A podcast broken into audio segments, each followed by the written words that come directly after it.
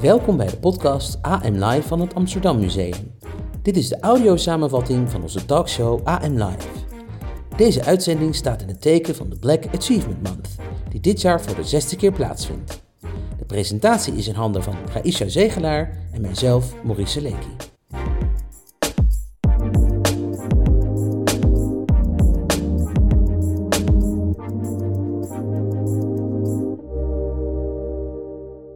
Welkom, wat fijn dat je kijkt en luistert naar een nieuwe aflevering van AM Live. Vandaag helemaal in het teken van de Black Achievement Month. Dit jaar vindt de zesde editie plaats, waarbij er gedurende de hele maand oktober bijzondere bijdragen van personen met Afrikaanse roots in allerlei disciplines worden gepresenteerd. Ook het Amsterdam Museum organiseert verschillende evenementen. Zo ging ik zelf eerder in gesprek met Janice Deul, naar aanleiding van de tentoonstelling Maison Amsterdam. Was er een nieuw Narratives Tour door Jennifer Tosh van de Black Heritage Tours. En vandaag hebben we deze speciale editie van AM Live. Met een nieuw gezicht aan tafel. Ze is jong, 21 jaar, is al hard aan de weg aan het timmeren in het medialandschap. Onderwerpen omtrent kunst en cultuur vindt ze belangrijk en ze heeft een passie voor het maken en vertellen van verhalen. We zijn ongelooflijk blij dat ze er vandaag bij is, want ze is doorgaans te vinden bij de BNN Academy. Maar Raisha, welkom als gastpresentator vandaag. Thanks for having me, man. Bedankt. Ik uh, vind het super nice dat ik hierbij mag zijn. Ja, en nu zit ze hier aan tafel uh, als gastpresentator van een speciale editie van AM Live. Helemaal Zeker. rondom die Black Achievement Month. Bijzondere maand ook, zesde keer. Um, en ook bijzonder omdat nou ja, wij natuurlijk ook alle twee Afrikaanse roots hebben. Uh, mag ik aan jou vragen wat Black voor jou betekent? Black betekent voor mij proud. Black and proud. Black and power. We komen van. We komen van. Ja, hoe moet ik dat zeggen? We komen gewoon van slavery. En that's a fact. Maar daaruit haal ik een soort van bepaalde kracht. Um, en het laat me ook zoveel vragen stellen over waar ik echt vandaan kom, zeg maar. Je slavery, daar hoor je heel veel over. Maar je hoort niks over hoe het daarvoor was. En um, waren de voorouders van mijn voorouders misschien koningen in, uh, in Ghana of in Benin? Of uh, hadden we superveel goud? Het zijn gewoon um, vraagstukken waarin, waar je weinig antwoorden over kan krijgen, maar ja, je, je bent gewoon op zoek. Je bent op zoek. Want uh, voor, de, voor de record, jouw roots uh, liggen uh, zeg maar ook in Suriname. Ja. ja, precies. Die van mij, mijn moeder is, komt van Curaçao, dus daar zitten nice. de, de, de black... ja, precies. um, maar inderdaad, die, die zoektocht, dat, dat, dat is iets wat misschien ook met, tijdens dit programma naar voren kan komen. Ja. met de gasten die we straks gaan ontvangen. Zeker. Heb je er zin in? Ik heb er zeker zin in. Um, drie prachtige gasten straks aan tafel. Um, ik ben hartstikke benieuwd. Um, wat ze, ja, uh, de Black Achievement Month gaat dit jaar over verbonden generaties. En ik ben heel erg benieuwd hoe hun uh, daar tegenover staan en uh, hoe hun daar naartoe kijken. Oké. Okay. Nou, heel veel plezier, heel veel succes. Zet hem op. En nou ja, wij spreken elkaar snel weer. Ik spreek gauw. Oké, okay. tot later. ciao, ciao. Ja, nog even een shout-out naar Marius voor deze geweldige introductie. Um, ik zal mezelf nog een keertje voorstellen. Ik ben Aisha en in het teken van de Black Achievement Month deel ik vandaag deze tafel met drie, ik vind het zelf, drie prachtige personen. Ik zal ze even aan jullie introduceren. Aan deze kant heb ik zitten Erich. Um, ik herken jouw patronen. Als ik ze zie, weet ik direct dat jij het hebt gemaakt. Ik uh, ben super blij dat je vandaag bij ons aan tafel zit. Thanks for having me. Naast uh, Erich zit Raoul Balai, a.k.a. L. Bastardo. de beeldend kunstenaar. En tegenover Raoul zit Sharda Balgobind, um, communicatiemanager bij het CBK Amsterdam Zuidoost, waar zij zich inzet voor makers van kleur. Um, en ze geeft makers van kleur hier ook een platform. Super tof dat je dat doet. Dankjewel. Uh, moet ook echt gebeuren. Um, ik heb het volgens mij al even gezegd, maar dit jaar staat de Black Achievement Month in het teken van verbonden generaties. En als je daarover nadenkt, het gaat, bij mij gaat het super breed. Um, ik vraag me af, waar denken jullie aan uh, als jullie verbonden generaties horen? Wat dat bij mij opwekt als ik dat hoor, is als eerste denk ik aan de verschillende de mindsets van de verschillende generaties. Mm. En het hoeft niet per se negatief te zijn, maar um, uh, sowieso zit daar ook een verbindenis tussen, zeg maar sowieso. Maar op een of andere manier, ik weet niet hoor, misschien zeg ik iets heel raars, maar het wekt bij mij gelijk op hoe de, hoe de verschillende mindsets ehm, of me zo zeggen, hoe wij per generatie bepaalde mindsets doorbreken. Dat is eigenlijk wat ik wil zeggen. Dus iedere keer dat er een nieuwe generatie komt, hoe dat doorbroken wordt, bepaalde routines die that, do- that doesn't serve us anymore, hoe we dat doorbreken. Ik weet niet, dat is echt wat ik visueel voor me zie als ik dat zo En is er ook een routine in de generatie voor jou die jij op dit moment aan het verbreken bent? Genoeg, genoeg Ja? meer dan genoeg routines. Kan je er een paar opnoemen zodat we een inzicht krijgen? Ehm, eh, alleen al. ehm, ja, ik, ik kan niet nu per se één iets noemen, maar er is zoveel groei, merk ik, als ik alleen al kijk van hoe ik over bepaalde. eh, alleen al hoe ik naar mijn eigen identiteit kijk. In verhouding met hoe merendeels van de ge- vorige generatie daarmee omging. ehm, vind ik mezelf echt best wel soms veel te rebellious in verhouding met hun. Niet dat ik dat ben, maar. Dus ehm, ja, ik merk gewoon iedere keer als er een nieuwe generatie komt, ondanks dat we dingen hebben kunnen zeggen van vroeger was alles beter, hebben we ook echt een soort van, bijna alsof die DNA zich ook aan het verbeteren is. Of dingen aan het herstellen is op, bepaalde, op een bepaalde manier of zo. Nice, ik hoor wat je bedoelt. Je hebt het ook over, over identiteit. Als ik denk aan verbonden generaties, denk ik ook heel erg aan, aan identiteit. En je identiteit opbouwen door de generaties die voor je staan. Juist. Um, Raoul, waar, waar denk jij aan? Nou, wat je zegt triggert bij mij iets waar ik laatst over na moest denken. Was ehm, dat we zien soort van onze omgeving en de maatschappij vaak als we het erover hebben, lijkt alsof we het over een statisch ding hebben. Terwijl we soms vergeten na te denken over welke generaties er steeds buiten stappen. Hè? Dus als je kijkt binnen Nederlandse context, soort van het bewustzijn rondom de Tweede Wereldoorlog en wat fascisme betekent als concept, dus los nog van nazi-ideologieën, maar fascisme als concept, dat je nu dus weer een hele generatie hebt die denkt van ja nee, dat is tof man, gaan we gewoon doen. Eh, sterke man voorop en iedereen die zwak is, die moet maar weg en zo. Doordat die generatie niet meer die groep is die dat bewustzijn meebrengt in onze maatschappij, is er ook minder een soort van tegenwicht of zo tegen dat soort gedachten. Ik denk dat we daar soms wat te weinig oog voor hebben dat dat een gegeven is wat constant doorgaat.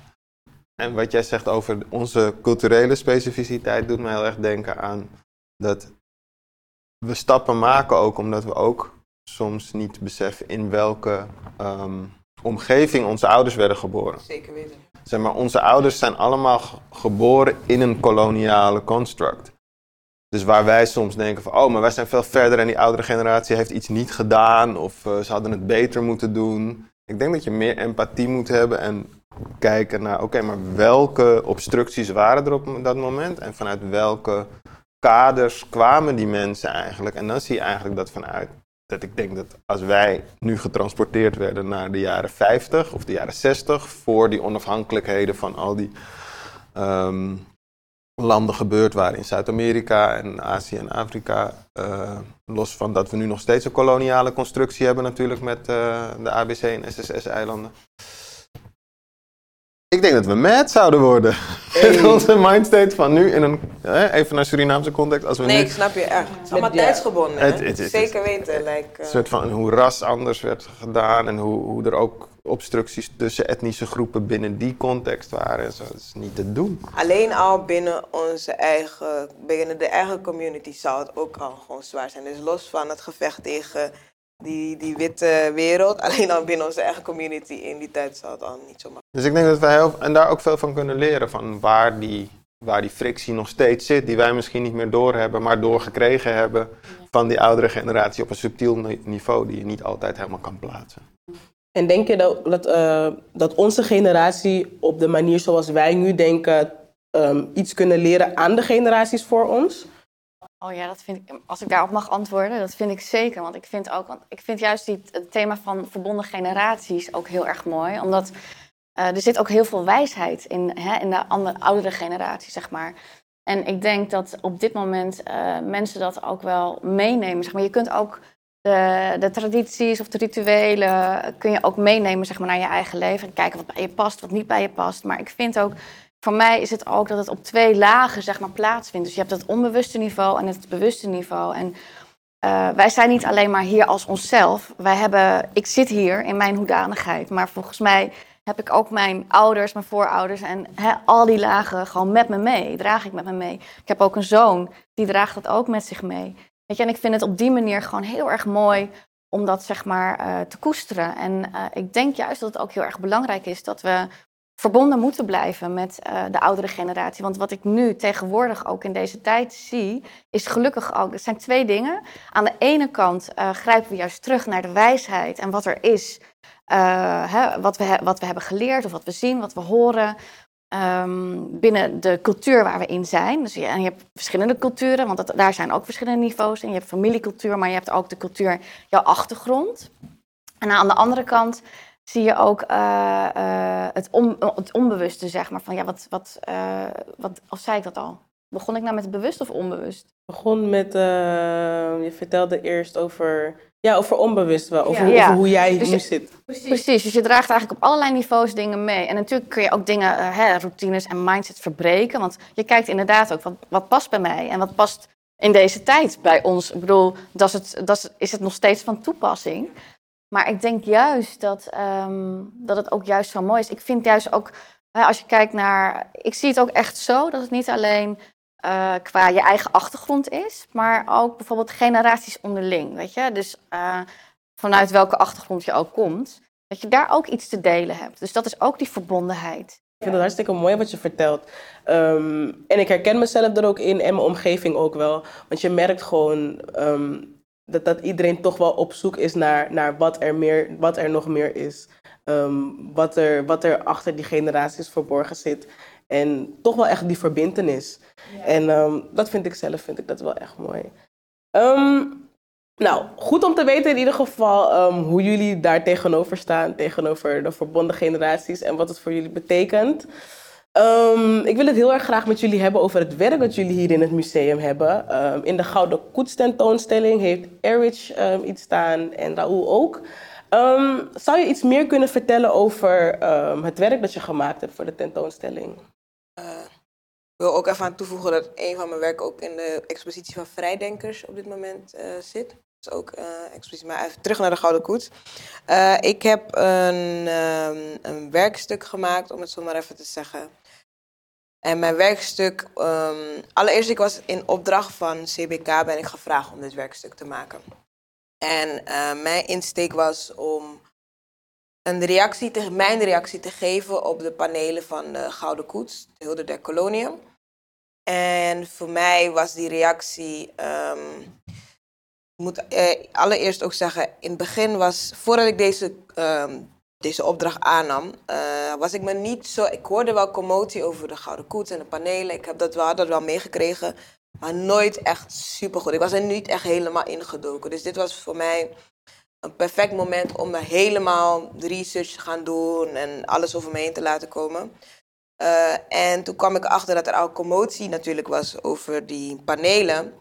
Maar toen ik de panelen zag, was ik van, waarom is er commotie? In de zin van, ik begreep het niet. Dit is echt mijn eerlijke reactie. Ik begreep het niet helemaal. Omdat voor mij, ik zag de panelen en ik was van, is dit het? In de zin van, wat zij, um, wat zij aan ons presenteren op die, uh, op die panelen, was voor mij een soort van ontkrachting van de waarheid. Het was een soort van romant romantische versie van wat er eigenlijk gebeurd is. En wat mij stoorde is dat het onmenselijke waarmee wat afgebeeld is gepaard is gegaan, is er volledig uitgehaald. Um, dus waar um, uh, wij van, waar, waar, waar, wij zijn enslaved, waar wij mee zijn genomen, weet toch, de, de, hele onmenselijke, uh, bijna dierlijke omstandigheden waar we in geplaatst zijn. Dat is gewoon, bij, als je kijkt naar de panelen van de Gouden Koets, dat zit er gewoon helemaal niet in. Uh, ze hebben zelfs eigenlijk, in plaats van dat hebben ze juist laten ze mensen zien die goederen komen brengen van hé, hey, wij komen hier dingen schenken aan uh, de heilige witte dame in het midden. Terwijl dat absoluut niet goed gegaan is. Dus voor mij was het van, uh, niet per se een statement, maar meer een soort van reactie van mij van oké, als niet per se ook naar de omstanders was mijn reactie, maar als je dan een versie van die uh, paneel neerzet, doe het dan goed en wees dan ook gewoon eerlijk. En als jullie het niet doen, dan doe ik het wel. Zo een beetje. Dus mijn versie is een soort van um, ja, een wat realistischer paneel, um, realistische reflectie van de gebeurtenis. Er zijn zoveel dingen wrong met die, met die paneel. Zoveel dingen vallen gewoon echt verkeerd. Zijn, er is echt goed over nagedacht om het heel menselijk en heel ja, dit, dit, is ons, dit is onze geschiedenis. Maar het is zo. Um, al hun, hun, hun eh, sorry dat ik Nederlands mix met Engels, maar al hun wrongheden zijn gewoon op een hele eh, angelic manier weergegeven of zo. Heel erg, ah, nee, absoluut niet. Terwijl dat is niet hoe het gegaan is, let's be honest. Met En dat weten pro- ze ook. zijn propagandamiddel ook in die tijd. Zeker weten. Ja, tuurlijk. En ook om, en, en om het feit, het feit dat er eh, nog steeds commotie over was. Ik kan het tot een bepaalde hoogte, kan ik dat, kan ik me daar echt wel, ehm zeggen van dat ik dat snap. Maar ik was wel van, waarom is er precies commotie? In de zin van, worden we boos om deze geromantiseerde iets? Laten we eerst eh, pinpointen dat dit is wrong. Van, ehm, als jullie jezelf in deze illu- illusie willen houden, fijn. Maar dit is niet hoe het gegaan is. Ik vond dat dat een veel betere insteek zou zijn geweest voor de commotie. Daarom dat ik ook mijn eigen paneel heb gemaakt om dat eh, te reflecteren. Dan, ehm, ja, ik weet niet. Ik vind dat men daar nooit echt op in is gegaan of zo. En dat is dan wel waar ik op inga. In je kunstwerk. Ja, men was heel snel offended om het feit dat ze überhaupt zwarte mensen of mensen van kleur in een bepaalde positie zien. Maar ik ben zoiets van. ehm, ze staan niet eens op de juiste positie. We worden boos, maar dat is niet eens waar ze stonden. Dus ja, dat Ja. was eh, mijn insteek bij het werk. En ehm, zou je ons kunnen meenemen in wat je precies hebt gemaakt? Ehm, ja, eh, ik heb eigenlijk, zoals ik net zei, al het onmenselijke wat ontbrak in de huidige paneel, heb ik, heb ik echt de, mijn lens op geplaatst, echt de focus op gelegd.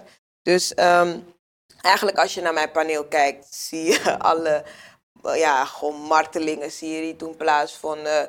Eigenlijk heel veel pijn. En ik moet ook zeggen dat, ik wil niet te lang eh, dit antwoord geven, maar ik moet ook zeggen dat eh, als, als zwart persoon met zwarte identiteit, eh, of van de, van de Afrikaanse diaspora, was het best wel een soort van mindfuck. En best wel moeilijk om dit te maken. Want aesthetically moet het ook nog mooi zijn. Maar het is, zijn hele wrange beelden waarmee ik werkte van eh, John Stepman. Die ook wel bekend staat, eh, die als illustrator ook bekend staat dat hij zulke illustraties maakte. Want hoe is dat dan gegaan, Erwin? eh, zeg maar voor jou, zeg maar, dat is een heel proces geweest. Zeker. Hè? En, en wat, wat, waar werd je mee geconfronteerd, zeg maar, bij jezelf? Eh, dus de beelden, allereerst de beelden waren niet nieuw voor mij waarmee ik heb gewerkt. Dus die kende ik wel al. Maar nu moet je, ze, om- moet je het ook nog een mooi, iets mooi, een mooi kunstwerk ervan maken. En, en de, de, die, die lijn tussen mooi en je hebt gewoon, bent gewoon met je trauma ondertussen bezig, is echt hoe ga je je trauma in een mooi jasje stoppen en dat aan mensen, zeg maar, dat was wel best wel een, een dingetje of zo. En Je, je, je geeft aan van ehm, het moet natuurlijk wel mooi zijn, want het is wel kunst. En dat lijkt me zo lastig, want, want je, ma je, je maakt iets wat eigenlijk helemaal niet mooi is, maar als kunstenaar moet je het wel in een mooi perspectief pro- proberen te plaatsen. En als ik daarop mag inhaken, want hoe ik dit nu hoor, hoe ik dat zelf gezegd heb, ik vind niet dat kunst per se mooi moet zijn. Dat moet ik wel even erbij zeggen. Van, kunst voor mij is een gevoel. Dus het is niet van, oh, het moet maar mooi zijn. Maar ik moet er wel, eh, qua de aesthetic, moet ik er ook wel blij mee zijn met wat ik presenteer. Het moet wel een bepaalde vormgeving, waar het voor mijzelf aan moest voldoen. Dus om aan die vormgeving te voldoen was best wel, ehm, ja, was best wel lastig. Mooi is misschien niet de juiste verwoording hiervoor. Maar dat het gewoon wel in een bepaalde vormgeving is, wat een bepaalde stijl van mij is, dat was best wel, ja, was best wel, was niet al te makkelijk, laten we zo zeggen. En eh Raoul, jij hebt eh, ook beelden staan ehm, in de tentoonstelling. Zou je daar wat meer over kunnen vertellen? Ja, ik heb een eh, beeldengroep gemaakt. Eh, het werk heet Jarrelland of All Crowns Are Bastards. Ehm, het is een beeldengroep van eh, acht personen met acht gebuteerde paarden. En het vertrekpunt daarvoor was eigenlijk dat als je kijkt naar de Gouden Koets, wordt het een, er wordt heel veel macht toegeschreven aan, aan die koets en die afbeeldingen. En in mijn denkproces hieromheen, aangezien meer van mijn werk over macht ook gaat, zat ik me eigenlijk af te vragen, ja, maar een koets gaat nergens zonder paarden. That's true. Ja. So true. Eh, zoals, hij hier op de binnenplaat staat, is het een dood object. Ik bedoel, je kan van alles van de afbeeldingen vinden en eh, that's true, but nou, nog steeds heeft het ding op zich geen macht. Ook niet als je een object geen macht toeschrijft, dan heeft het niet die macht. En als je er metaforisch over na gaat denken, kan je, eh, kan je de koets zien als een, als een concept wat staat voor het koninkrijk. Hè, zeker ook met de hulde der koloniën. Ik noemde eerder de eilanden al. Die zijn er dan onderdeel van. Dan bepalen de paarden en de koetsiers zouden eigenlijk het, de combinatie moeten zijn van wie de richting bepaalt daarvan. En uh, daarachter ligt eigenlijk nog een stap, en dat is namelijk hoe de paarden worden afgericht. En dat is eigenlijk waar het werk zich op concentreert, van wie heeft het paard afgericht en wie heeft de macht om het paard af te richten. Dan blijft de vraag wie is het paard, maar ja. daar mag iedereen Goeie, zelf over goeie, nadenken. goeie. Dus ik heb voor, voor het africhten van de paarden heb ik mezelf en zeven familieleden genomen die eigenlijk de gehele eh, koloniale context van Nederland bestrijken, aangezien mijn familie zo in elkaar zit. Ehm, waardoor je een heel andere vraag eigenlijk krijgt van wie is eigenaar van het nationale narratief? Wie mag er meepraten over de richting van die koets? Of wat er gebeurt letterlijk met die koets? Ik denk dat we het vaak hebben als we het hebben over Nederlanderschap en afkomst, dat het heel vaak gaat over een niet-westerse achtergrond hebben en, en daarin verschillende culturen met je meebrengen. Maar ik denk dat we vaak in, ehm, in dat nationaal narratief heel erg vergeten dat iedereen, nou we hadden het net al over generaties en hoe die anders zijn steeds, dat we, dat we op de een of andere manier vergeten dat generaties allemaal veranderen en dat iedereen veranderd is, ook door die koloniale en slavernijperiodes. En maar heel plat gezegd, witte mensen waren, hadden deze gedachtes ook niet. Maar, racisme en kolonialisme hangen samen en zijn concepten die mensen hebben ontwikkeld, zijn gevoed, zijn verstevigd, zijn versterkt. En zijn we nu weer aan het afbreken, zou je kunnen zeggen. Dus die paarden staan daar symbool van, van hoe iedereen, iedereen is beïnvloed door dit verleden. Heb je overigens antwoord gekregen op, op je vraag? Want je zei daar, daarnet van uh, wie er mag meepraten, zeg maar, hè? meebepalen van wat het nationaal uh, narratief is. Of het land. Uh, heb je daar. Zeg maar, Wie is je, wie en ja, heb je daar ook in handen. Ja, precies. ja. Heb je daar dan uiteindelijk ook antwoord op is gekregen? of is dat juist toch? iets. Ja, Ja, want wat uiteindelijk- nog- wat Ja, nog het is een open vraag, denk ik. Ik denk dat we het allemaal om ons heen kunnen zien elke keer. Van wie mag op welk niveau meepraten. En het wordt Ja. heel veel ter discussie gesteld de afgelopen tijd. Van wie mag wanneer meepraten? Wie claimt op welk moment een, een, een stoel? Ik denk dat iets als Zwart Manifest daarvan heel duidelijk eh, voorbeeld is. Als we het toch bi- binnen de Black Achievement Month hebben. Dat dat echt een heel erg duidelijke richting is waarin de zwarte gemeenschap vanuit overleg, zeg maar, ook vanuit samenwerkingen met andere minderheden in de samenleving. Van luister, deze, deze, deze, deze dingen zijn stelselmatig verkeerd in het systeem en sluiten ons uit van deelname aan het gesprek en die richting bepalen. En ik denk dat je, ja, je blijft het zien en ik denk dat musea heel erg proberen die draai te maken ook. Hè? Dat het, soms is het ook heel ongelukkig wat eh, instituten doen en zit er een soort van tokenisme achter. En bij sommige mensen zelfs denk ik de beweegredenen niet helemaal goed, maar over het algemeen kan je wel zeggen dat er toch heel veel stappen worden gemaakt in de afgelopen jaren. Waarin ja, die tafel wat groter wordt of er een tafel bijgetrokken wordt. En ik denk dat dat ook onze rol is om, om te zorgen dat die tafel uit blijft breiden. Ook wij als zwarte gemeenschap hebben heel veel spreekruimte. Hoe blijven we toegang aan andere groepen bieden om ook weer aan die tafel te komen, zodat dat gesprek diverser blijft worden. En iedereen heeft het over intersectionaliteit, maar dat is echt is the key to thinking about wat, wat, de, wat de gemeenschap, zeg maar de Nederlandse gemeenschap in zijn geheel eigenlijk kan zijn en hoe we onszelf beperken door daar dingen uit te sluiten en een soort van ook ja, heel erg ehm, ja, heel dominant. Hè? Er is één cultuur die heel dominant is, zeg maar een beetje de Mark Rutte cultuur. Hè? Pinocchio bepaalt soort van dat het een vet gaaf land is, terwijl dat niet voor iedereen is. Nee, Klopt. Het- nee, ik vind het verbazingwekkend dat, Ja. dat daar een soort van duw maar op blijft komen. Dat mensen toch een soort van blijven hangen naar, naar, naar, naar die soort van specifieke identiteit. Want dat is ook, wij, je hebt het ding van identiteitspolitiek, alsof minderheden een identiteit hebben en die alleen maar nastreven om daarvoor aandacht te krijgen. Maar VVD-mentaliteit en de cultuur die daarbij hangt, is ook, ook een een identiteit. identiteit, is ja, ook klopt. identiteitspolitiek. Dat zeg Dus- je heel goed. Dus die draai moeten we toch ja, uiteindelijk met z'n allen zien te maken. En we hoeven niet, wat jij net zei voor de opnames, van, we hoeven ook niet altijd allemaal in elk gesprek deel te nemen. Het is ook mogelijk dat er gewoon gesprekken soms onderling binnen Mhm. een groep zijn. Ja, klopt. klopt. En dan kom je ook weer terug bij, eh, of nou, niet per se terug, maar gelijk doet het me ook denken aan, eh, je zei net, elke tafel waar we niet aan hoeven te zitten of wel aan die tafel zitten. Maar ik ben ook van, eh, hoe zit het met onze eigen tafel? Ja. dat is ook, eh, daar hebben we het laatst nog hebben we het laatst ook. Ja, over precies. gehad, hè? Hoe Ja. zit het met de eigen tafel en ook de ownership daarin nemen? Ja. De ownership nemen. Daar gaan we, we komen daar zeker op terug zometeen, want daar hebben we het gisteren ook over gehad. En ik vond het hartstikke mooi wat je daarover vertelde. Ehm, dus we komen daarop terug. Ehm, in het teken van ehm, de Black Achievement Month verbonden generaties vraag ik me wel heel erg af. ehm, welke, welke maker, of misschien geen maker, of eh, misschien zelfs een persoon, of course, heeft jullie geïnspireerd om, om de maker te zijn die je vandaag de dag bent? En jij dan geen maker, maar wel iemand die makers betrekt.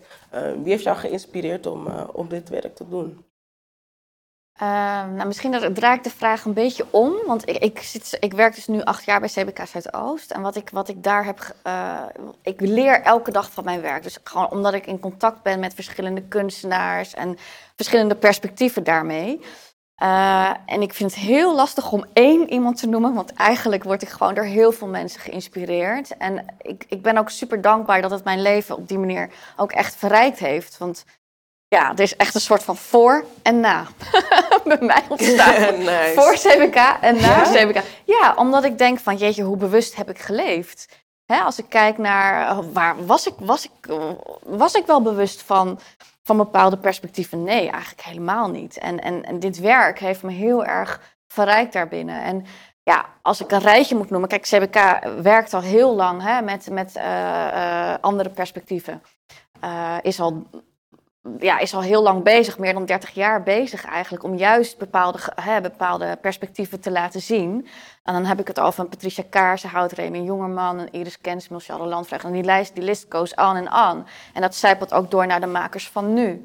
Het zijn allemaal makers eh, van kleur die je nu opnoemt. ja, het zijn allemaal makers van kleur. En er is één ding, en ik, ook in de gesprekken die ik met de kunstenaars heb, hè, dus ook met jullie, maar ook gewoon eh, ja, met, hè, met de mensen die ik nu net opnoem. Daar is één van eh, één gesprek bij heel erg bijgebleven. En dat was redelijk in het begin toen ik net werkte bij CBK. En dat is dat zij ook zei van. ehm, ik ben altijd heel erg bewust, en dat, zij, geeft ook les op de, op de UVA. eh, ik ben altijd heel erg bewust. Ik maak mensen ook heel erg bewust van eh, bijvoorbeeld dat je als je met mensen samenwerkt, dat je dus ook echt bewust gaat nadenken van oké, wie heeft welke expertise. Dus in mijn, in mijn functie kijk ik ook echt naar makers. Kijk, jullie zijn makers, maar ik heb het dan ook over bijvoorbeeld filmers, eh, fotografen. Hè? Dus ik kijk echt specifiek van oké, en ik werk in Zuidoost. Dus ik kijk echt specifiek als ik op zoek ben naar een filmer van oké, wie is er beschikbaar? Wie kan ik benaderen? Dus, dus om terug te gaan naar je vraag van ja, wie heeft jou geïnspireerd? Dat zijn mensen die mij dus op die manier inspireren van oh ja, ik wil gewoon, eh, dat is mijn bijdrage. Of dat, ik vind het ook belangrijk, want het, weet je, het argument wat ik nog steeds hoor van ze zijn er niet, ik kan ze niet vinden. Of hè, mensen met een bepaalde expertise. Dan denk ik van hoezo? Weet je wel, ehm, maar goed. Wie, ja. wie zei dat tegen je?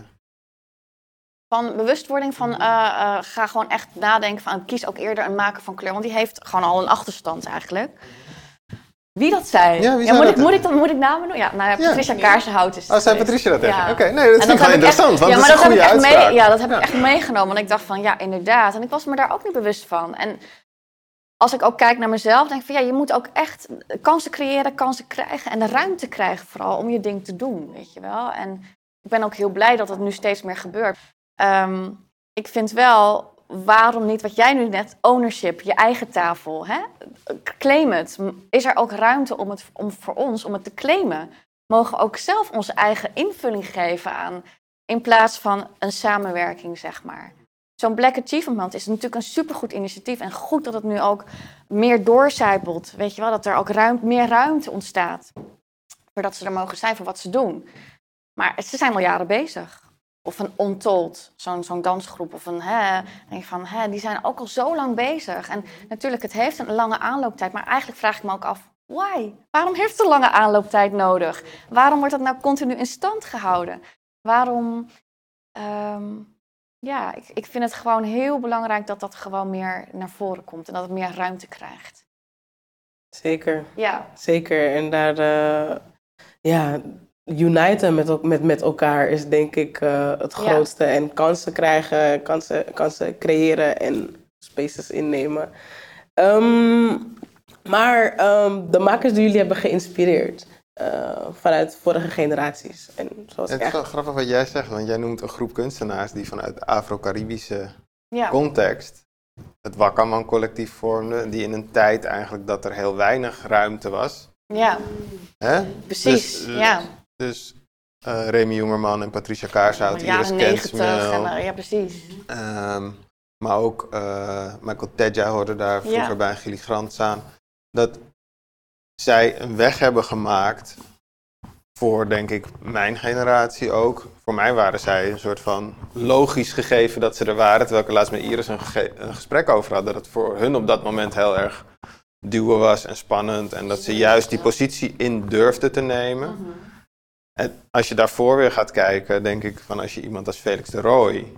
Weet je, dat is iemand, denk ik, waar we vanuit een hele eh, duidelijke Caribische, maar multi-etnische achtergrond ook heel veel van kunnen leren. Dat is eigenlijk, dat is iemand waarvan ik denk, het is belachelijk dat niet iedereen binnen kunstvak, kunstvakopleidingen zijn oeuvre te zien krijgt.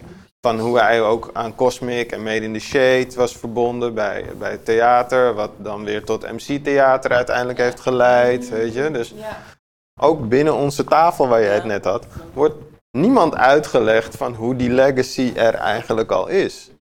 Nee, maar echt, eh, ja, Felix de Rooij is echt iemand. eh, ja, als je hem niet kent, ga zijn werk bekijken. Er is een goed boek over zijn oeuvre. Hij Ja. werkt nu nog steeds. Hij is, laatst zat hij in die film ook weer als, als de opa speelde hij toen. Ja, ja, ja. That's a legend. Zat met Spike Lee in de klas. Ik bedoel, people don't know that shit. What? Wauw, nee, ik wist het echt niet. Ik wist het echt niet, man. Dus Kijk ik zijn oude films geleerd. ook. Je kan zijn oude films ook online Oh, vinden en zo, ja. Oh, wil. Nice. Eh, voor mij is, eh, zijn er twee voorbeelden. Ehm, ik noem maar even twee. Ik weet niet of je om één of twee vroeg. Maar eh, voor mij zijn het met twee ouders. Hmm, Ehm, mooi. omdat zij, ik kom zelf uit een kunstenaarsgezin. Ehm, mijn vader is beeldend kunstenaar, doet keramiek, batik en is grafisch ook heel goed. En mijn moeder is echt gewoon een koning, koningin van het woord, woordensmid, om het zo maar even te zeggen. En beide zie ik ze echt als hoogleraren binnen dat vak, om het zo maar te zeggen. Ik vind echt dat ze op, op een gek niveau eh, werk produceren.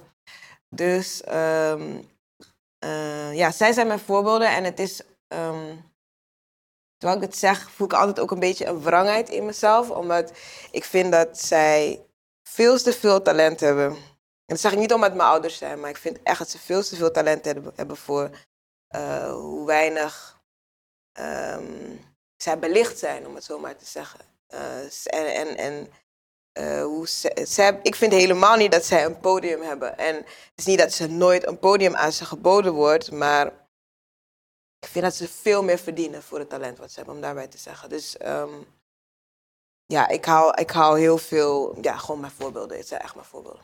We hebben het net eventjes gehad over de Gouden Koets tentoonstelling en ehm, jullie werken die daarin eh, tentoongesteld worden. Wie ook werk in deze tentoonstelling heeft is Brian Elstak. En wij spraken hem op de binnenplaats bij de Gouden Koets. Ehm, kijk maar eventjes mee naar de volgende rapportage. Maarten van Hinten, een rol in mijn leven. Maarten is, is, eh, is een soort eh, big brother. Ehm, iemand die, eh, waar ik voor gewerkt heb, of met gewerkt heb. Toen ik Maarten voor het eerst ontmoette, is, is eigenlijk interessant, want ik ontmoette eerst zijn werk. Ik had dus eerst de offsite gezien, voorstelling. En ehm, eh, dat was voor mij een game changer, omdat het, eh, ik had zoiets van, ja, als dit theater is, dan ken ik wel meer mensen die dit moeten zien. En het had een beetje hetzelfde effect op mij als toen ik La Hen zag, eh, film voor het eerst. Ehm, dus dan, weet je, als je iemands werk ziet en heel erg waardeert, dan ga je automatisch dat helemaal leggen op de persoon. Dus ik vond Maarten al tof. en, en daarna hadden we dat korte interview voor, voor Mixin. Eh, en dan was dat eigenlijk alleen maar eh, aangescherpt. Dat het ook echt zo is. Dat Maarten tof is. Een bevestiging, ja. Dat, eh, dat, dat, dat de, de, het werk klopt met de maker. De eerste keer dat ik echt Brian ontmoette, hij belde van ik wil een interview doen voor mijn platform, want ik heb je voorstelling gezien en ik vond het tof, kan dat? En toen heb ik het platform bekeken en toen dacht ik, wow, voordat ik hem live ontmoette, zag ik dus ook zijn werk. En eh, dat platform, dat ging alle kanten op. En daarom was het een geweldig platform. Ik dacht, wauw, dit is super interessant. Het was eigenlijk een soort voor hip-hop, maar het ging over allemaal andere dingen. Ehm, dus eh, ik was blij om hem te ontmoeten, om wat ik zag dat hij deed op zijn, eh, in zijn wereld, op zijn level. Wat ik de volgende generatie makers van kleur toewens is ehm, niet ehm, bang zijn van waar je vandaan komt. Weet je, als Pokémon helemaal je ding was of gamen of whatever. Ook daarin zijn lessen eh, die je kunnen helpen in het bedrijfsleven of in kunstwereld eh, of wat dan ook. Dus omarm eh, gewoon helemaal wie je bent, denk ik. Ik loop heel mijn leven op grenzen. En dat komt voor een deel door Surinaamse moeder, Nederlandse vader. Doordat ik al jong veel verhuisde. Doordat ik eh, eh, van mijn moeder echt een diepe kennis kreeg van de Surinaamse cultuur. Ehm, die, die, dat lopen op grenzen, eh, eigenlijk iedereen van kleur in een witte samenleving voelt dat. Weet wat het is om op grenzen te lopen, over grenzen te lopen. Dat is geen zwakte, dat is een kracht. Dat maakt eigenlijk dat je in staat bent om dingen misschien eerder en scherper waar te nemen en te voelen dan mensen die zich niet bewust zijn van die grenzen. Dus je kan meer zeggen over de hele samenleving, sneller, dan mensen die minder bewust zijn van de grenzen die er wel of niet zijn in die samenleving. Ehm, dat betekent, precies wat Brian zegt, vertrouw op je instincten. Als jij denkt van, hé hey, wacht even, ik voel Pokémon hier, dan is dat niet omdat jij gek bent, maar omdat je voelt dat dat een betekenis heeft in de context waar je zit.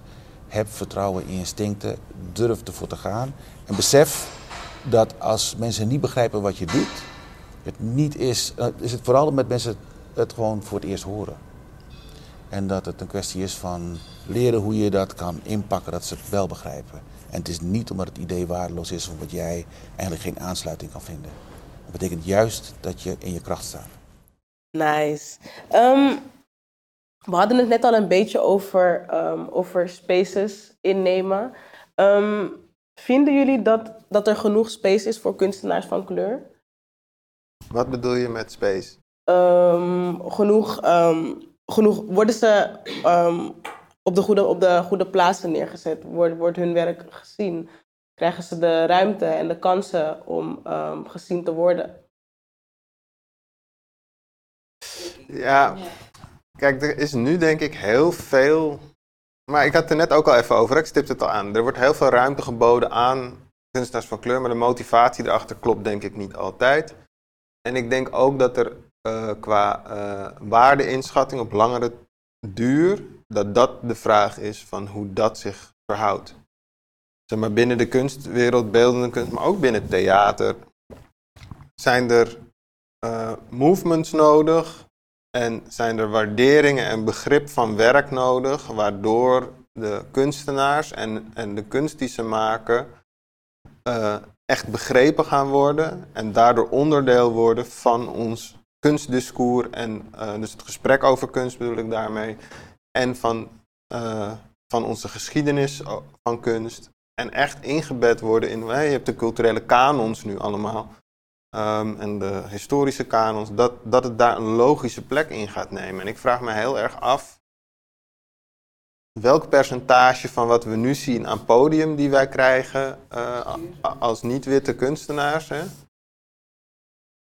daar echt op gericht is. Of dat dat een soort van meevliegen in de hype is. En het is best wel lastig, denk ik, om als maker, zeker voor jonge makers, Ja, jij zei dat donderdag ook heel mooi. Mm. inderdaad. Ja, ik, ik, ik- misschien kan je het even. Ik, ik, Ja, ik- het wat, even wat, wat, wat, herhalen. bij- ja, wat bij mij bijgebleven was, is dat jij zei van ja, het is een hype. Weet je, ik wil niet, ik kijk altijd met de keuzes, als ik gevraagd word, met de keuzes die ik dan maak, van, dat, ik, dat jij jezelf dus afvraagt van, eh, ben ik nou weer het zoveelste poppetje? Ja, het is Hè? een beetje die mascotte, zeg maar. Ja. Ehm, de, even kijken, hoe ga, wat ik allereerst sowieso wil zeggen is... ehm, om eigenlijk voor te borduren op wat hij zegt... eh, je merkt gewoon dat heel veel eh, instituten, platformen heel erg trendgevoelig zijn. Heel erg eh, black is hot, let's ride this wave. En ehm, wat hij dus eigenlijk zegt, hoe lang, hoe lang, weet toch van welke orga- organisaties daarvan die doen dat op een soort van, die doen dat ook duurzaam. In de zin van, is dat echt alleen maar cool, nu cool omdat het een trend is? Hoe ziet dat er over een aantal jaren uit? En wie is dan ook, los van hoe dat eruit ziet, wie is daar dan echt beter van geworden? Dat vind ik ook een belangrijke vraag. En maken, maken instituten keuze voor kwaliteit. Want er is heel Juist. vaak een soort van gesprek alsof het een keuze is vanwege diversiteit. Alsof daar niet kwaliteit ook geldt. Zeker. maar welke instituten maken er keuzes niet alleen daarop, maar echt dat ze geloven in die kunstenaar. Absoluut. Ja. En ook met de onderwerpen ehm, vind ik ook eh, de zwarte onderwerpen die belicht worden. Dus los van de, de platform, ook de zwarte onderwerpen vind ik ook ehm, eh, dat het nu, het zijn de juiste woorden hiervoor, ehm, vaak vanuit een, ja, dat is niet gek, maar het wordt gewoon vanuit een witte lens wordt dat gewoon belicht. Dus bijvoorbeeld, ehm, en dat slaat ook een beetje op wat hij zegt, van in hoeverre zijn, is die onderwerp en identiteit, verdiepen jullie echt daarin? In de zin van, in hoeverre is dat puur alleen maar om een check te zetten van, hé, hey, dan hebben we die subsidie ook weer binnen en kunnen we weer door. In, Ja. in hoeverre zijn ze echt ge, Geïnteresseerd. Ja, geïnteresseerd, maar Ja. ook geïnvesteerd in, in, in die onderwerpen? Of is het alleen maar omdat het cool is? En eh, wat ik dus eh, donderdag zei was van... ehm, dat ik ook echt op een punt ben dat ik het zat ben om een soort van eh, die mascotterol aan te nemen. Van, oh, jullie hebben een, eh, niet jullie, maar ik snap wat ik bedoel. Van, jullie hebben een, een, een, een, een zwart, ja, een token nodig, een zwarte persoon nodig om even weer die spot te vervullen. Zodat jullie weer kunnen zeggen van, oh ja, we hebben met de zwarte kunstenaar gewerkt. Weet je toch, maakt niet uit of ik nou, weet je toch, het boeit niet eens als je maar dat gewoon kan zeggen. En dat is wel echt op, dat merk ik, ja, we leven in een tijd dat dat echt best wel eh, vaak gebeurt. En het is een beetje, als maker denk ik dat, het echt, dat je echt bewust moet zijn van, tegen wie zeg ik ja en tegen wie zeg ik nee.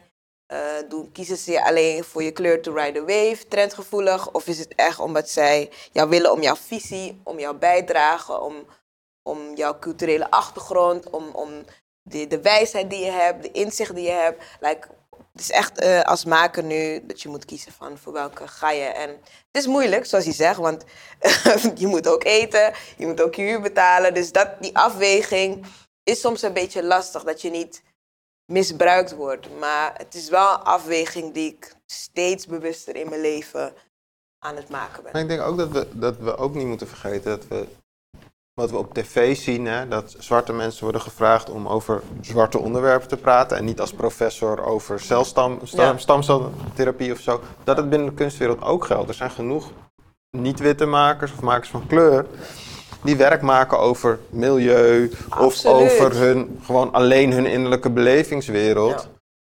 Die ook op het moment minder worden gevraagd, omdat de onderwerpen allemaal over identiteit gaan. Waardoor je ook een scheve. Ja. representatie krijgt van Zeker. wat voor makers zijn er eigenlijk Ja. van kleur en welke onderwerpen leven er allemaal in onze gemeenschappen. En, de- en dan heb je, ook- kan je ook nog de situatie hebben dat iemand, bijvoorbeeld iemand houdt zich alleen maar bezig met werk maken over kamerplanten. En iemand zit in een gesprek als dit en wordt dan gevraagd, ja maar zwart zijn, wat betekent dat nou voor jou? Letterlijk, Ja. Get the fuck out. ja. Spreek met diegene Ja. over het werk waar die Ja. Over gaat. Want Ja. dan kom je weer op een soort van het rare punt van tokenisme. Ja, is Het echt zo. En eigenlijk voor als instituut zijn, hè, vind ik eigenlijk dat daar nog een vraag aan vooraf gaat. Want ben je als instituut ook echt bereid om, te om je inderdaad te verdiepen wat je zegt in de ander? Waar houdt diegene zich mee bezig? Is het niet, hè, wat, wat mij bijvoorbeeld wel eens opvalt, en dat was onlangs ook bij zo'n eh ronde tafelgesprek waar we bij aanwezig waren, Erwin en ik samen, van, er werd een vraag gesteld vanuit een kunstenaar, die was dus betrokken bij een kunstenaarscollectief. En die zei van ja, wij willen heel graag werken met makers van kleur, maar zij willen niet. En dan denk ik van ja, maar is het nou iets wat je, wil, wat je nu oplegt? Van nou, kom hier, want Ja. hebben een idee. Eh, we willen je graag bij betrekken, want hè, we Ja. zijn hier en hier en hier met deze thematieken bezig. Dus voor mij is het heel belangrijk als instituut ook van wat is de vraag daar, eh, daar voorafgaand? Welke vraag stel je jezelf? Wat weet je zelf?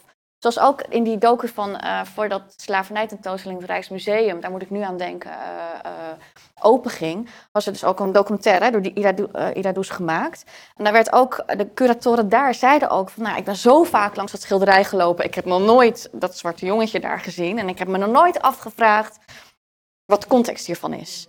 Daar begint het al. Dat zijn eigenlijk van die hele, voor mij eigenlijk, of misschien ook wel voor, ja, weet je, een beetje vanzelfsprekende dingen van wat is jouw interesse, oprechte interesse in de ander? Verdiep je ook echt in de ander? Waar, waar is die ander eigenlijk mee bezig? Waar komt die ander vandaan? Wat is de situatie waar, waar, waar diegene werk, uh, hè, wat zijn de inspiratiebronnen, uh, wat zijn de, waar, hoe voelt diegene zichzelf? En ook, wat is de goal? Ja. Dat, dat zou ik ook eraan toevoegen. Van Ja. Als jij zo iemand benadert, wat is eigenlijk jouw doel? Wat wil je eigenlijk van die persoon? Precies. Wil je alleen dat die persoon even... Ah, ik ben Even shinen? Ja, van... Precies, eh, ja. En die is ook weer vervangbaar. Ja, van, ja. Weet je? Ja. Het is, dat is echt, eh, ben ik echt met je mee Maar, maar verdiep je ook als, als, als soort van. En het is geen aanval op, op witte instituten of witte personen of wie dan ook. Maar verdiep je gewoon eens van wie heb je nou eigenlijk voor je. En ga niet blindly mee met die hype of met van oh we moeten er iets mee en iedereen springt erop. En, want iedereen wil eigenlijk shinen daarin. Nee, het gaat om de ander. Het gaat ook om de, eh, de cultuur van de ander. Als we dan zeg maar kijken ehm, vanaf nu naar de toekomst. ehm, wat is dan jullie goede hoop voor makers van kleur ehm, in de toekomst? Ja, ik stipte het net al een beetje aan van ik hoop gewoon dat er ruimte is. Ruimte is voor eigen initiatief. En ruimte is voor ook meer samenwerking, maar en dan vanuit de goede intentie. En dat, eh, dat mensen meer vanuit begrip en, en in de, ja, gewoon in gesprek met elkaar gaan. Eh, en pure interesse, oprechte interesse van in die ander. What moves you? Waar ben je mee bezig? Weet je wel, dat, dat, dat, ik denk dat dat het ook meer openbreekt. Ik zou zeggen, eh, wat zou- ja, ownership en zeggenschap. Dat zou ik echt, ik ben echt pro dat. Om het zo maar even te zeggen. Ik ben echt, eh, ook van mezelf. Terwijl ik dit zeg, zeg ik het ook tegen mezelf. Van, ik ben echt meer aan het pushen voor, ehm, ja, hoe zeg je dat? Dat soort... Claimen of zo? Ja, het claimen. Het claimen. Ja, maar ook terugpakken. terugclaimen, terugpakken. En ehm, eh, ik geloof altijd eh, van... Ik weet niet of ik deze gezegde helemaal goed is in context ga zeggen, maar verbeter de wereld begin bij jezelf. En jij? Nou ja, ik, ik, ik hoop voor de komende generaties vooral dat er een, eh, dat er een hoop obstructies die wij tegenkomen, dat die niet meer voor hun gelden. En daar zijn eigenlijk de dingen die jullie noemen, zijn daar een soort van voorwaarden ook voor. Eh, maar ik denk gewoon dat een hoop dingen eigenlijk niet nodig zijn. Er zijn genoeg eh, uitdagingen in het leven eh, die iedereen tegenkomt. En de scala aan dingen waar we het hier over hebben is gewoon super onnodig. Dus ik denk dat we nog maar een heel klein laagje zien van eh, wat we kunnen met z'n allen als Ja, hele zeker. maatschappij. Als we iedereen zijn, zijn eh, talent en, en, en mogelijkheden benutten. En ik denk gewoon dat we heel veel mensen tegenhouden door op deze manier met elkaar om te blijven gaan. Dus minder strijden, meer leven. Maar dat er ook niet dingen Ja, zijn maar is, om voor te ja, strijden. er is Dat strijd wel. nodig om die Ja, ruimte te zeker, creëren. Zeker, Maar ik zeker. hoop dat die ruimte Dat gewoon het gewoon niet... flink ja. blijft toenemen, zodat er gewoon mensen, nou ja, dat er gewoon veel meer kunstenaars van kleur werk over kamerplanten kunnen maken in plaats van over identiteit eigenlijk. Dat is eigenlijk, eigenlijk eh, iets wat ik iedereen gun eh, in de komende generaties. meer ruimte. eh, En vooral ook meer ruimte geven voor de mensen die kijken. En je hoort het ook echt niet alleen zwarte makers vragen als je wilt praten over het black zijn en over identiteit. Maar vraag ze ook voor de dingen die ze maken. Verdiep je erin. We zitten door de tijd heen. Ehm, ik wil jullie in ieder geval bedanken ehm, dat jullie hebben opengesteld aan tafel en dat jullie verhalen hebben verteld. Nou, ehm, dit was de aflevering van I Am Live over de Black Achievement Month. Check de aflevering terug op zondag en op maandag op Salto. En je kan deze aflevering ook terugchecken op je favoriete podcast-app. Ehm, dat was het voor vandaag. Ik wens iedereen een hartstikke fijne dag.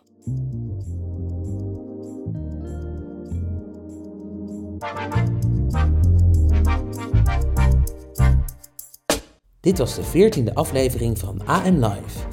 Reacties op de podcast kunnen naar podcastapenstaartje amsterdammuseum.nl. Meer informatie over het Amsterdam Museum is te vinden op www.amsterdammuseum.nl. Dank aan de gasten en aan u voor het luisteren. Tot de volgende keer.